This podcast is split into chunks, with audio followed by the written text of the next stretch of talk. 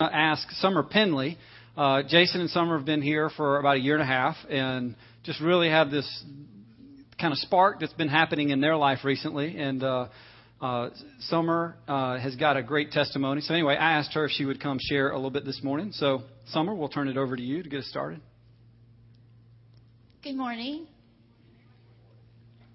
I wanted to start out. This is Beth Moore's Breaking Free and I wanted to tell you how it landed in my hands. But first, I wanted to read something from chapter 31, and it's about God's rule being right. And it's Romans 6:16. Don't you know that when you offer yourselves to someone to obey him as slaves, you are slaves to the one whom you obey, whether you are slaves to sin, which leads to death, or to obedience, which leads to righteousness. And this is um, Paul's Paul was addressing the impossibility of mastering our own lives and destinies in Romans 6:16.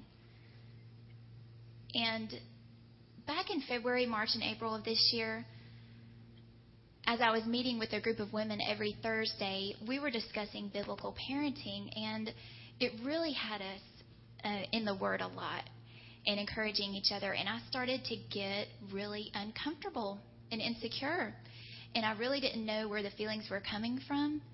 And a friend of mine had told me about this study called So Long Insecurity by Beth Moore, and I thought, well, that may be a good personal devotion for me to dive into. So I ordered it, and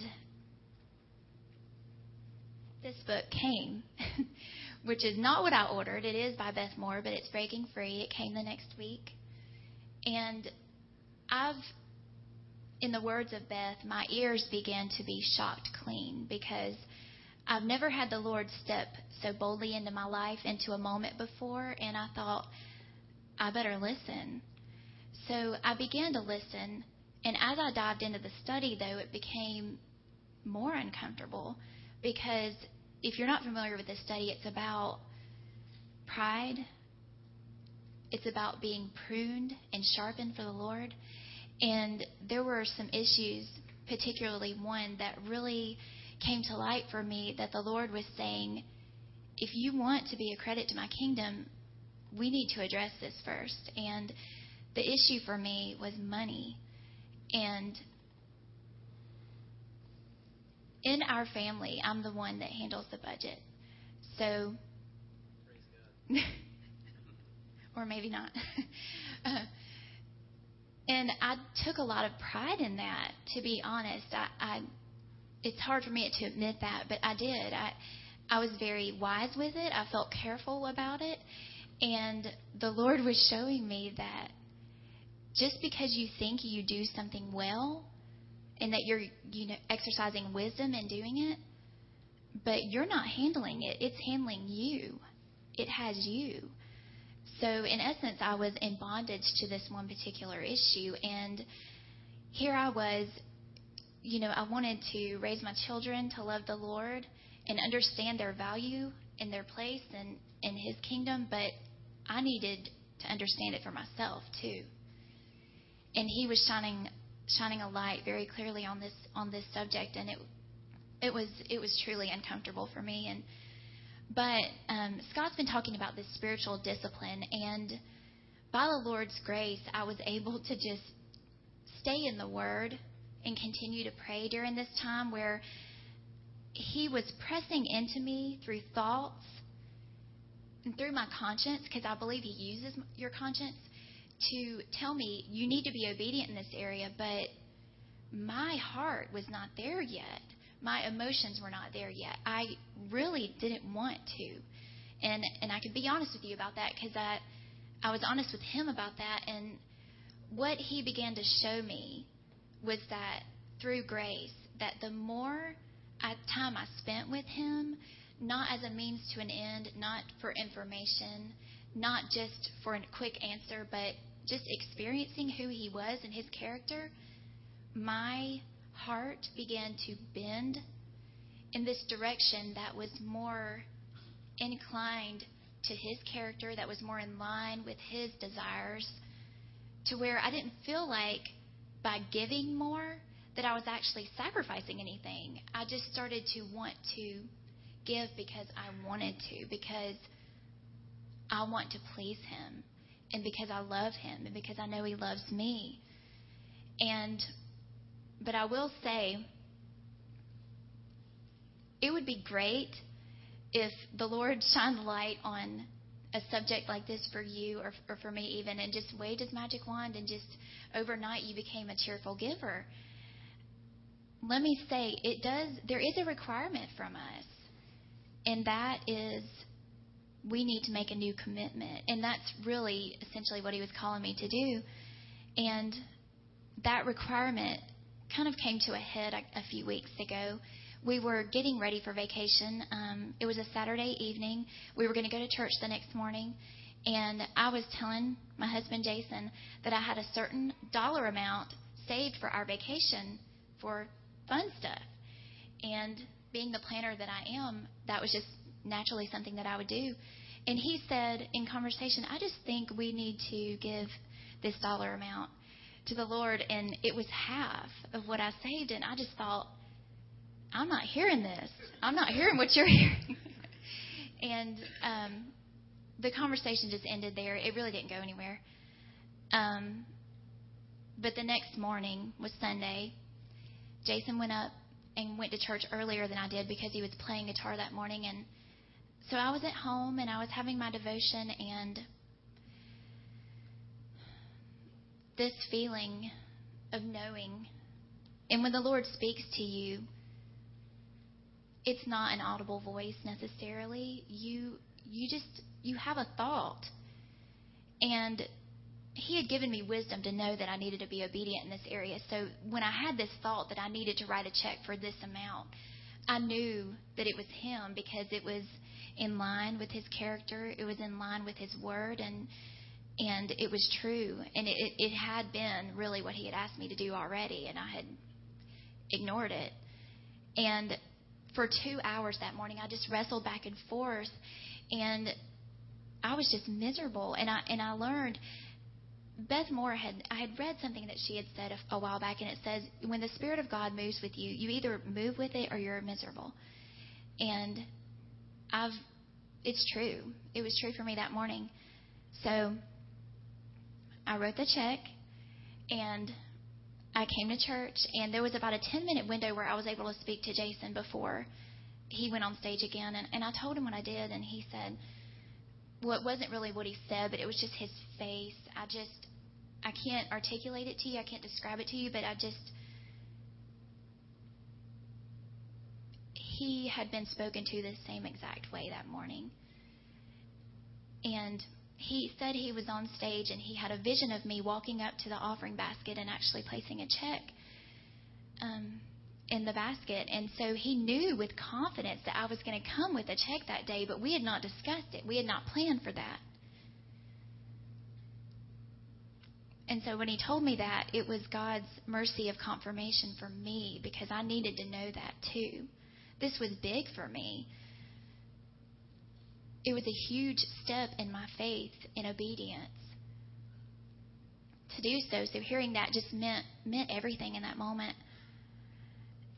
But God showed his provision that morning in a different way. We have some friends here at the church and they mill wheat and they make their own bread. And that particular day they had brought three loaves of bread to church uh, for three families and one of the families didn't show up. So they said, Well, why don't we just give it to Jason? And when they handed him that loaf of bread, and then he told me about it, I think both of us were in awe that the Lord that very day would show and solidify his promise because he isn't he the bread of life? And will he not provide for us what we need in our obedience? You know, this area of my life, I just, I was not walking in freedom in it at all. And really didn't know that I wasn't walking in freedom in it. Steve spoke a few weeks ago about how we're all giving given this measure of faith when we ask the Lord into our hearts. We're also given his spirit and the way we activate that spirit is through obedience. And that's what I feel the Lord is is birthing in both of us now. Is that every with every step of obedience, His grace is meeting us. That morning, it was in the bread. Him showing us and making His promise real. You know, it was something we could actually see. So it, made such a great impact on us, and and um, I wanted to read John 6 33, 32, and 33. Jesus said to them, I tell you the truth, it is not Moses who has given you the bread from heaven, but it is my Father who gives you the, the true bread from heaven. For the bread of God is he who comes down from heaven and gives life to the world.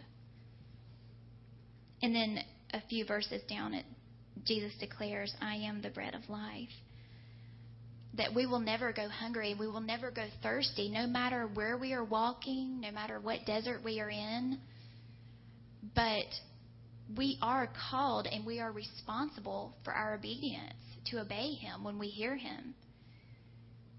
And I'd say my conviction this morning for, for sharing this with you is that if the Lord is speaking to me in this way, then chances are, because He speaks in themes, and he speaks to bodies as a whole and individuals as a whole, that he's speaking to someone here. Maybe not about money. Maybe it's something else. Maybe it's something else in your heart. Um, Scott will speak later about this, but maybe it's a wrinkle in your heart that needs ironing out. Something that is not allowing His Holy Spirit to fully fill your heart to capacity in those in those areas that it needs to fill. Because if you are called, which we all are, then we need to be worthy of this calling that we've received by living a life of obedience. And I urge you, I encourage you to make that initial step and know that in your spiritual discipline, aside from your emotions, no matter how you feel, that His grace will step in and confirm His presence to you and give you that assurance you need and the energy you need to keep pressing on. Thank you. Thanks, Summer. It's been amazing. I, I know Jason a lot better than I've had a chance to get to know Summer, but just kind of hearing more and more of their story as God's really moved in them over just over the last six months. Just this change, God stirring so much within them. Really fun stuff testimony wise, we could kind of keep going on and on and on. If you're if you've been here the last couple of weeks, you know that we're doing things a little different. Um, summertime, we're entering into kind of a teaching time. We're going to have worship on the back end of the of the service. And the last couple of weeks, we've been we've been looking at disciplines, specifically disciplines of listening and recognizing that God has a plan to speak into every one of our lives. That He created us and He wants to be with us. This is His passion, is to be with His people and that the foundation of any healthy relationship is communication. And so God not only wants gives us prayer as a means in which to communicate to him, but he wants to speak into our lives as well. And so week 1 of this 3-week message, we looked at how God speaks. You know, there are five biblical ways that we see God, you know, speaking in the Bible. But then we took one of those specific ways, how God speaks to us personally. And, you know, we have the visible recognition of where God spoke to Moses through a burning bush, and they heard this audible voice. But most of us may not have ever heard an audible voice. In fact, I don't know many people that have heard a, quote, audible voice. But I know a lot of Christians hear God. And I feel like I, you know, attune with God, and the Lord shows me different things as well. So what does that look like? Is it if it's not this audible voice, what is it? And that's where we begin to look at the reality that God speaks in our thoughts. You know, 1 Corinthians 2, you know, Paul says, you know, who knows the, the mind of a man except the spirit within a man? Who knows the mind of God except the Spirit of God? And we have the Spirit of God, the Spirit of Christ that comes and lives within us to know God's thoughts as God chooses to reveal them to us, whether it be through His Word or in one of the other ways. But in our thoughts, He speaks. So not all of our thoughts are are simply our thoughts. If you're a Christian and you have the Spirit of God within you, God is going to put thoughts in your head. A lot of us have had those experiences of feeling like, you know, I really needed to call John Doe out of the blue today, or I needed to pray for this person that was kind of off the radar screen. You felt led to do different things. And that comes from God speaking in your thoughts. So recognizing that and recognizing that we looked at, at Jesus' relationship with the Father. He said, Look, I simply do what I see the Father doing and say what I hear the Father saying. You know, the Pharisees were mad at him that he was healing people on the Sabbath. But he says, Look, it's the Father who's showing me to do this, and I simply am being obedient. He has this dependency relationship with his Father. And likewise, he says, when the Holy Spirit comes, the counselor that I will give to you, he will, there are more things that I have to say to you, more things that I want to reveal. And the Spirit of God will remind you of all the things that I've taught you and reveal to you the truths that I have yet to say. So we recognize that this Spirit is going to take from what is Jesus, as Jesus says in John, and going to give it to us. And that leads us into this relationship that we have with the Spirit of God. Just as Jesus was in this obedient relationship and dependent relationship with his Father, and the Spirit is to Jesus, so we should be with the Spirit of God in order to live as Christians a spiritual life. So that requires some things on our part. And that's called discipline. Anytime that there is an effort that we need to make to be somebody other than we're not, a discipline is required. And most of us, when we think of discipline, as we saw last week, heard Dallas Willard say, you know, we think of discipline as a negative term, but in fact, discipline is a very healthy term in a positive way. It takes a, you know, a professional football player has disciplines that they do to practice and to exercise to be fit and prepared for this vision of what they're being called to to potentially win a Super Bowl. So we look at a, a, a professional football player as a specimen of a physical specimen prepared to go contend in athletic sport, and we're amazed at how well prepared and how much effort they put in, discipline wise, to get prepared for that. And yet, the same is required and invited for us to do as spiritual beings, as Christians. That there are certain disciplines that we can practice and make effort toward in the same vision if vision is what really propels a vision, you know, discipline, then we as Christians should be intentionally the most disciplined people on the planet because we have a vision to be like Christ and who Christ is. And what greater vision is there? Can the Super Bowl compare with to be like Christ and to know Christ? Because that's the specific instance in the invitation for us as Christians in the New Testament. To be like Christ and to know Him as He makes Himself continually known. So then we looked at last week how do you study your Bible? And we talked about you don't read your Bible. If you just read your Bible, then I think we're really missing out because when we read the Bible, we're reading it for information. And that's not God's plan at all, is that we not just read for information. If you read for information, then once you've read it, you won't be drawn to continue reading it. You'll feel like you know what it has to say and you'll quit reading. So we don't read our Bible to read, we read our Bible to engage with God and then learning how to do how to study our Bible, how to ask questions of the Holy Spirit in the midst of what we're reading. That we're engaging with God and knowing God and knowing the truths that God has that may be far beyond what we just see if we were to read a sentence or a verse in Bible. And so we began looking, okay, well, how do you ask certain questions of the text? And so, you know, if you missed last week, go back and, and, and, and re listen to that. It's on the web page. But asking questions of the text, and we looked at John 3.16. We all know John 3.16. For God so loved the world, he gave his only son, that whoever believes in him should not perish but have everlasting life. Right? We all know that verse. But as we studied it together, we see, wow, there's a whole lot more to this. And just from the angle of who is it said to, and this guy Nicodemus, we see, wow, there's a lot more being said than maybe we knew was being said simply by asking questions and studying and recognizing God is speaking to something big here. And that's where we're going to pick up this week. Back to Nicodemus. Nicodemus was this leader in the Jewish council. He comes to Jesus at night after Jesus had just done these miraculous miracles and healing certain, you know, different people. And he comes to him at night and we can see from this context as we began to unpack it last week Jesus is really challenging Nicodemus to the very core of who he is. It would have taken this lineage of his father and his grandfather and his great grandfather and his great great grandfather, tracing his, his, his birth lineage back for generation after generation in order for him to be considered somebody of a bloodline to be on the Jewish council. And here he is coming to this controversial teacher and pursuing him. So he comes to him under the, this auspice of night and recognizing that this is very much, could very much threaten, if people were, were to see him, his status. That all of his grandfathers had paid a price for him to be able to sit on his council one day. So, what, we, what I want you to recognize in this is that one of the things that Jesus is continually doing is he is addressing people's hearts. He's addressing your heart and he's addressing my heart. And as I just began thinking about this in a Christian's life, I just began kind of flipping through Matthew. And let me just throw out a few, a few instances of this in Matthew. When Jesus is speaking the Sermon on the Mount, he talks about murder.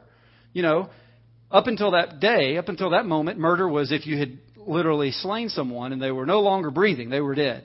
But Jesus says far much more than that. Jesus says if you're angry with somebody, then you've committed murder. Adultery, if you've looked at a woman lustfully, you committed adultery.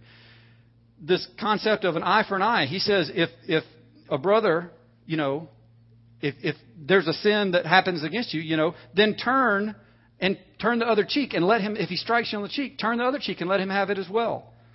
Jesus says to love your enemies. He says, do not worry. Your Father knows what your needs are. He says, do not judge. Get the plank out of your own eye before you try to get the splinter out of someone else's. Jesus, when he's healing on the Sabbath, he says, you know, is it if you had an ox in a ditch, would you not help them out? That man was not created for Sabbath, but Sabbath was created for man. In each of these instances, Jesus is not speaking to the circumstance that's before him. He's always speaking to the heart of the listeners. He's always speaking to the heart of his listeners. When he's asked a question by a rich young ruler, then Jesus says, Okay, you've done all these great things. Now go sell your possessions and give them to the poor and come and follow me. Jesus had this ability to be able to look and see what was in a man's heart and to speak to that thing within the heart. We rarely ever really find him speaking to the specific question or the circumstance that's being asked. This parable that he tells about the workers in the vineyard. You know, they've been hired for a day for a denarii to come work in this vineyard. And he continues to hire people throughout the day, and even people in the last hour that he hires, at the end of the day, he's then paying everybody the same amount. And the people that have been working all day are frustrated with the landowner, and they come to him and they're mad and they're angry. And he said, Why are you angry? You agreed to work for me for this denarii, and, and why would you be upset because I'm generous? Because I'm paying them the same amount that you paid me. Jesus is always speaking to people's heart. He's not speaking to the situation necessarily at hand as they're desiring for him to. What authority do you have to do this? The Pharisees asked as he was healing people. And in that, in that context, he asked, Well, I tell you what, I'll tell you by what authority I'm doing these things if you answer me this question. Was John's baptism, was it a baptism that was from heaven or was it a baptism of man, of man. And so the Pharisees got together, the text says, and they, they realized, okay, well, if we say that he was from heaven, then he'll ask us, well, why did we not believe and go be baptized? If we, so if we say that it was from man, then the people will be mad at us because they believe that he was a prophet sent from heaven. So they come back to him and they say, well, we don't know what the answer was, and says, well, neither will I tell you by what authority I do this. He's always able to see and to speak to the heart issue behind all the questions and the things that are coming to him. Someone holds up a coin and says, Should we pay taxes unto Caesar? And he says, Well, whose face is on the, on the coin? Pay unto Caesar what is Caesar, and pay unto God what is God's. He's always speaking to the heart. And the reason that I'm giving you these, this repetition that you see throughout the Gospels is that I want you to recognize that God, the Father, is always at work and this seems to be the work and the pattern in which he is always doing. And so, if this is the pattern, he's always speaking to the heart of what he's doing, then we can recognize the opportunity for who we are as a Christian and who we are as Christians. So, before we really dive into that, let's look at a couple passages. We're going to start in Romans chapter 12, verses 1 and 2. In Romans 12, 1 reads, You've heard me preach on this, this, this uh, these verses before, but we're going to pack them again in a different light this morning. Therefore, I urge you, brothers, in view of God's mercy, to offer your bodies as a living sacrifice, holy and pleasing to God. This is your spiritual act of worship. Do not conform any longer to the pattern of this world, but be transformed by the renewing of your mind. And then you will be able to test and approve what God's will is, His good, pleasing, and perfect will.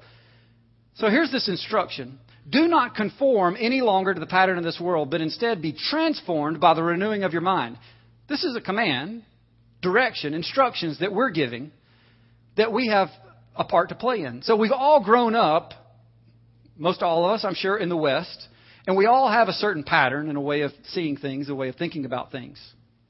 We look at things, we bring our logic, reason, and intellect to the table, and we make an assessment, we make a judgment, and we go from there. Right? Scripture is actually inviting us to recognize the pattern in which we think and to no longer conform to it. And no, not just don't conform to this pattern of thinking anymore. Be transformed by the renewing of your mind. So there is something in place of this pattern that we've been living in and thinking about that is a new way of thinking. Let's look at a couple other verses that are around this. Ephesians chapter 4, verse 22 through 24. You were taught with regard to your former way of life to put off your old self, which is being corrupted by its deceitful desires, to be made new in the attitude of your minds and to put on a new self, created to be like God in true righteousness and holiness.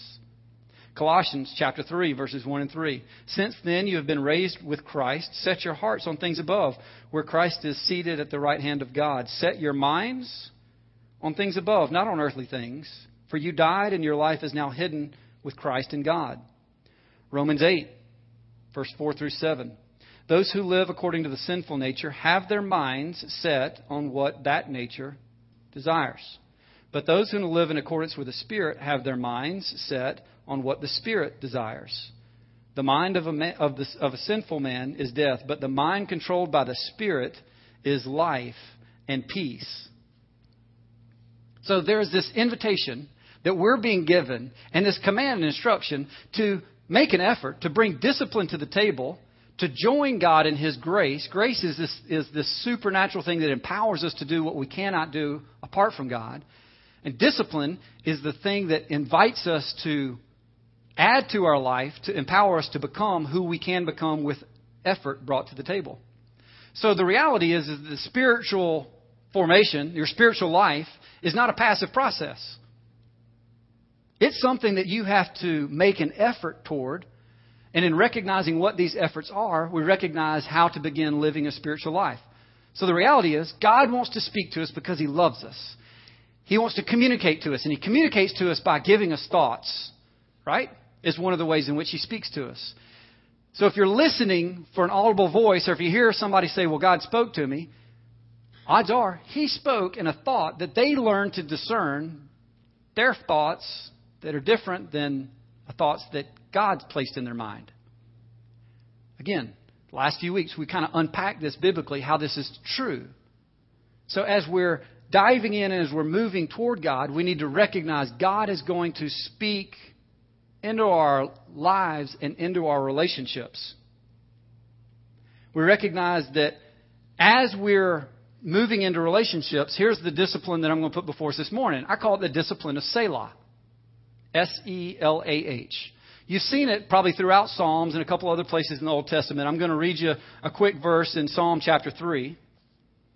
Psalm chapter 3, verse 1 and 2. O Lord, how many are my foes? How many rise up against me? Many are saying of me, God will not deliver him. And then there's that little italics word out to the side, Selah. And what that little italics word means is to pause and reflect back on what was just said. Before you go on to verse 3, pause and consider this. And so, this discipline of Selah that I put before you this morning is this challenge to begin practicing a mental discipline to hit the pause button on life and to stop and to listen to what God may be doing or what God may be saying in the moments in your relationships with other people. Because the reality is, God loves you and He wants to be with us, He wants to be with you. So we have to stop and engage Him. And then in moments, He's going to come alongside us by His grace and give us thoughts that we don't understand. Again, practicing this as a discipline, this discipline of Selah, this is a bit of what it looks like. It's the difference in recognizing somebody comes to me, says they want to meet with a pastor, come in the office, sit down, and I listen to their story, I'm not just listening to try to give advice to a situation. Advice is what I listen to and my logic, reason, and intellect bring to the table to say, this is my opinion on something. Right? That's not what we're called to do as Christians. We're not called to give advice, we're called to give counsel. The Spirit of God, as Jesus describes him in, in, in the Gospel of John, he says, the counselor. When the counselor comes, there are more things that I have to say to you and more truths that I want to reveal. And the Spirit, when I send him, the counselor will reveal to you, remind you of all the things that I've said, and reveal to you these truths that I have. So the Spirit of God wants to engage with us. And so Selah means, okay, somebody comes into my office, I'm sitting down and I'm listening to them, engaging and listening to their story.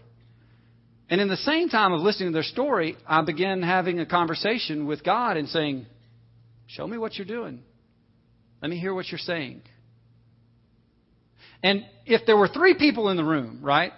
I'm meeting with this person, and, you know, let's just say this is a husband and a wife, and they both began talking at the same time. And they were just rattling off back and forth, back and forth, back and forth. I can't listen to both of them at the same time as they're talking over each other. If they're talking in unison, I can't discern both conversations. I'm going to pick up pieces here and pieces there. But this is the amazing thing. In Selah, as I'm engaging God and I'm asking God, show me what you're doing, let me hear what you're saying, suddenly I can hear things that God's saying and absolutely be just as clearly listening to the person that's speaking as if I was fully engaged in listening to them. It's phenomenal. Try it. That's the challenge for today.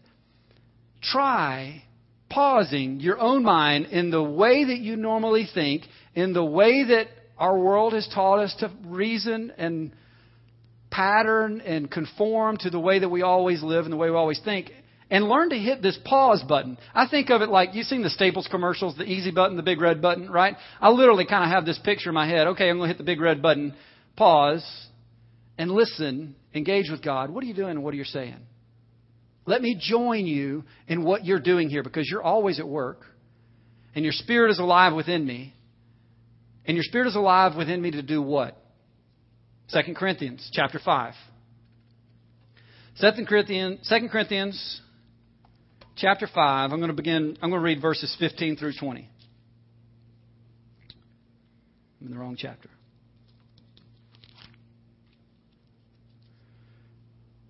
Verse 15 through, through 20. And he died for all, that those who live should no longer live for themselves, but for him who died for them and was raised again. So from now on, we regard no, no one from a worldly point of view. Though we once regarded Christ in this way, we do so no longer. Therefore, if anyone is in Christ, he is a new creation, and the old is gone and the new is come. All this is from God, who reconciled us to himself through Christ and gave us the ministry of reconciliation. That God was reconciling the world to himself in Christ, not counting men's sins against them. And he has committed to us the message of reconciliation. We are therefore Christ's ambassadors, as though God were making his appeal through us. As if God were making his appeal through us, that we are God's ambassadors. We are his agents of the kingdom of God in this world. And because he loves us, he wants to be with us and include us in the work that he's doing. So, how do we join God in this work? He is always reconciling, redeeming this broken and heart, hurting, and lost world. So, what do you think he wants to do through you in the relationships that you have? He wants to have you be able to give counsel, not advice. And counsel is when you're taking the truths of God and applying them and helping find the application of those in a person's story. So as I'm meeting with this person in my office and they begin telling me this story, and I'm having this Selah minute, that I'm, I'm making the intention to ask God, what are you doing and what are you saying? I'm inviting Him to place the thoughts in my mind that are going to lead this time of counsel. And I'm not listening as I listen to my own thoughts to give advice. I'm listening to see what are you doing that you want to work on? Because the reality is, we all have wrinkles in our heart. And the truths of God become the hot iron to the wrinkles in our heart. So if Bobby comes to see me and he's upset with his fiancee, Jenny, and they've been engaged for a year now, but this repetitive fight just keeps coming up over and over and over and over and over again, right? And I've heard it three times because Bobby's been to see me a number of different times, and I hear that Jenny's really upset. And so I began asking Bobby, okay, well, you keep saying all these these things, these lists of things of where she's upset you, right? Over and over and over again. So as he just begins sharing this, suddenly my mind just begins to realize, oh, Corinthians 13. Love is patient, love is kind, it does not envy, it does not boast, it does not keep records of wrongs. Bobby, you keep telling me that you're keeping a record of wrongs to Jenny. Let's look at what the this is this is what scripture says about love is. And you're not loving by doing this. So let's just address this reality. If you quit doing this and invite God to lead you by His power, enable you to, by His grace, empower and enable you to do something you can't do in and of yourself, to forgive all those records and to keep, keep quit keeping a list of what those are, then start doing these things of what love is. And quit doing these, this list of things that love is not. And let's see if that doesn't bring some transformation in your relationship with Jenny. Fake story. I can tell you what the reality will be as we learn to not do the things that are not loving and begin to do the things that are loving, it'll transform whatever that relationship with that wrinkle in it is. And it's ironing out with the truths of God the wrinkles in our heart that are not practicing and applying the principles of truth. And that's your invitation and my invitation as a Christian. The, the New Testament model and the New Testament vision for what Christianity is is that it's a body of believers that are knit together to, and, the, and we serve each other to build one another up. It's called edification. To edify one another, to build each other up spiritually. And this is what the role of a Christian should be in one another's lives. Not that you get together and you gossip, but that you get together to encourage one another with the truths of God because as you listen to one another and you invite God to show you what He's doing, I can tell you without, I mean, of all the people I've ever challenged with this discipline of Selah, I've yet to have somebody come back to me and say, I tried it and didn't get anything. Have you ever had anybody in your life that is, you know, this person is like Mr. Encouragement, right? When you're having a bad day, you call this, this friend up and, you know, you get off the phone and suddenly there's wind in your sails again. I have a friend like that in my life. When I'm going through something, I call him and I'm telling you what, it's just almost magical when I get off the phone with this person, he is just so encouraging. He speaks things that I know are not of him. It's just God encouraging through me.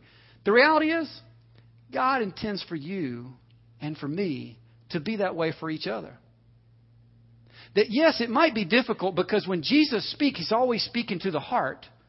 And so, if this is what the Father is doing, and this is what we always see Jesus doing, it's what He's going to do through you. He's going to show you a wrinkle in a brother or a sister's heart.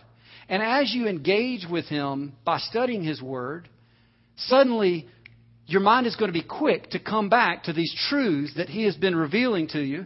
Jason was telling me his story this morning. He met with a friend recently. He's been studying. He said, I've been, since last week, we got challenged on how to study your Bible. He said, I, each day this week, I spent no less than two hours in the Word, and I am just, I'm undone. I'm so excited of how what God's showing me, one thing after another, right? And then lo and behold, all these little notes that he's been taking to himself, he finds himself meeting with with with somebody, and all these things that he'd been studying all week suddenly had this like purpose. Oh my gosh, that was this and this, and oh, I remember this verse, and I'm looking up on my phone, and that's not coincidence.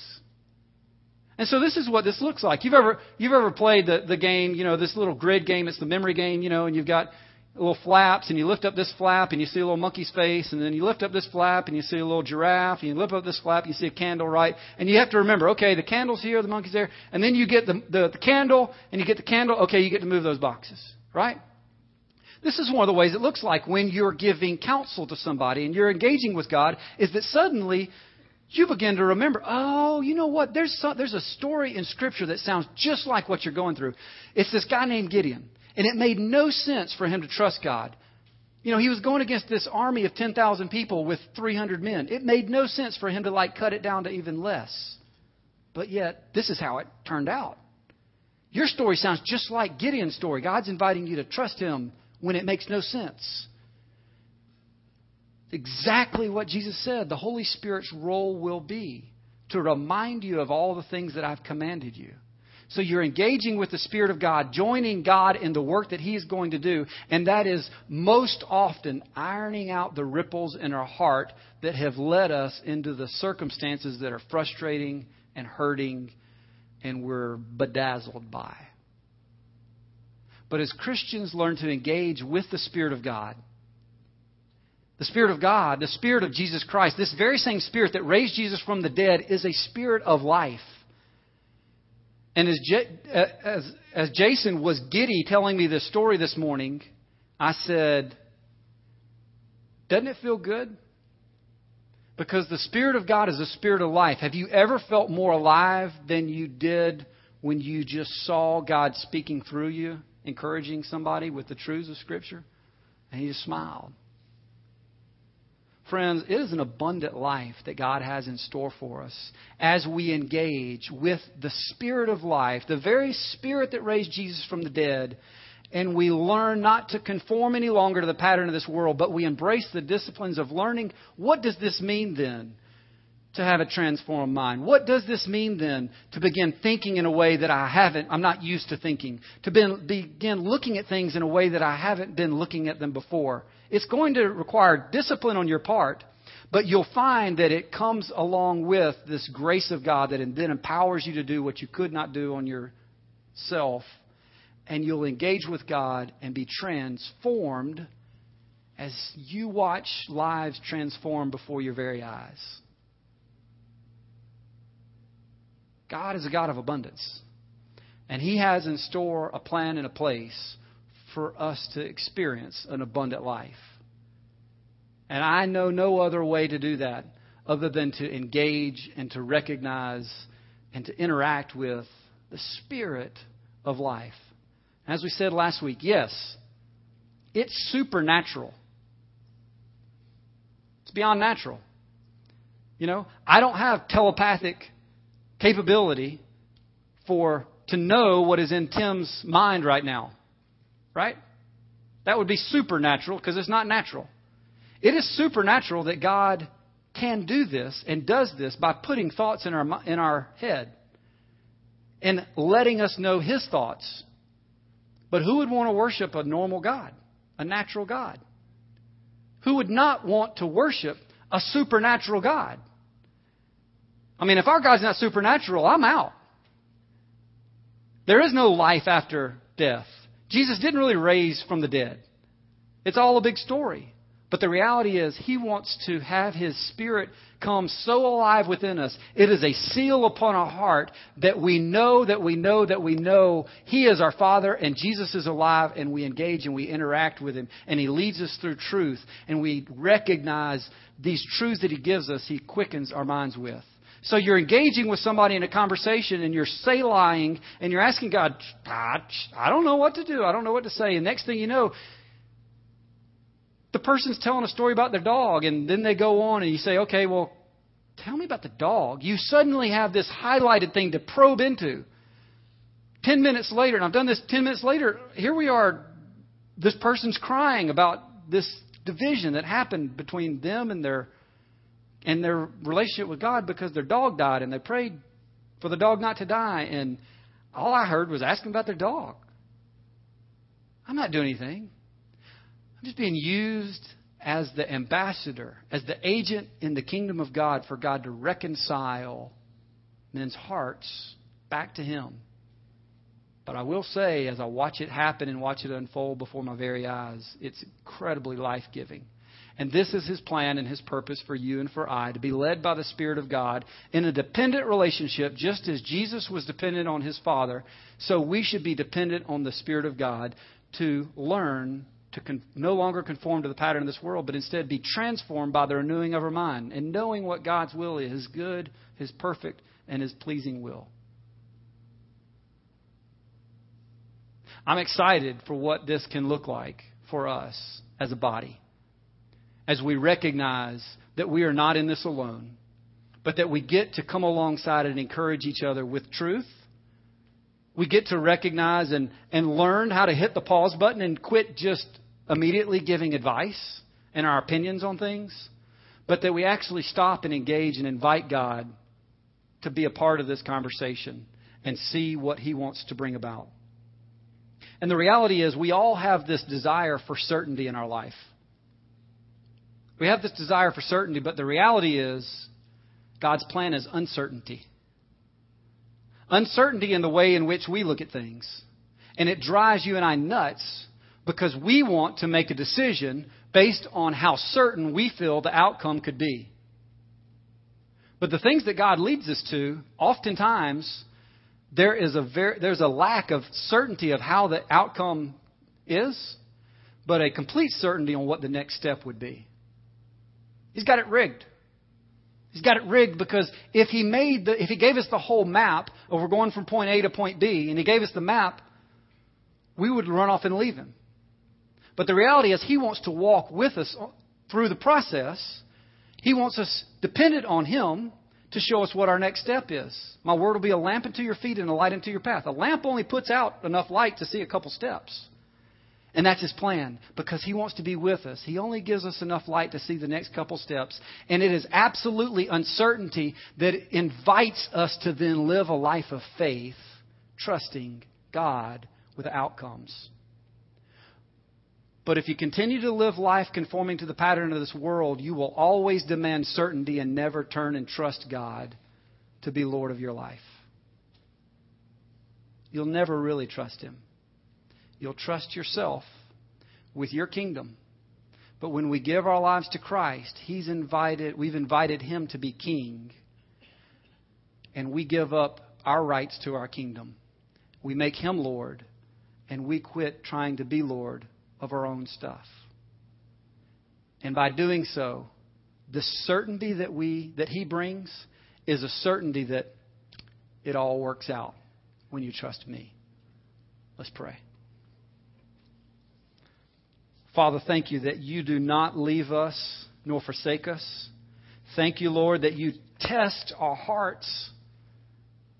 Over and over and over in Scripture, Lord, we see this plan unfolding before us. How you test men's hearts. Because for you, it's all about the heart. Lord, we want to be your people. We want to be led by your Spirit. We want to engage with the Spirit of life. We want to join you in the work that you do. So we invite you to speak. We invite you, help us in this discipline of Selah. Help us in this discipline of studying your word to know your truth. Help us in this discipline of just learning to be still and to be quiet, to practice in solitude, to learn how to discern our thoughts from your thoughts. Because, Lord, you know, we know that you desire for our lives to be dependent on you.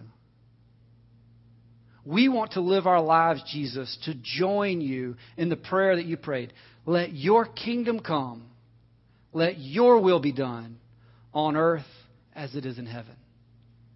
So, Father, right now, through this three week series, through today's lesson, Lord, would you encourage our hearts and would you place this seed within our heart, this spirit that wells up within us, that we just have to cry out, Lord, let your kingdom come and your will be done on earth as it is in heaven. No longer my will, no longer my kingdom, no longer my ways. Lord, I'm going to trust in the absolute truth of Scripture that everything is certain and we can depend on you because you love us and you think the best of us and you have the best prepared for us and let me give up the reins and the right and the rule of the lordship of my own life and say, no more, Lord. It's only been my own logic, reason, and intellect, and it's only brought me frustration. But we cry out to you as King, come and have your way. Quicken our spirits, Lord, to dive into who you are and to see the kingdom opportunities, these divine moments of these interactions with people at the water cooler and the grocery store and the couch in our own living room. And to see just what you want to bring as you iron out our own hearts and use us as your ambassadors to see hearts reconciled to who you are. Jesus, let your kingdom come. We're going to.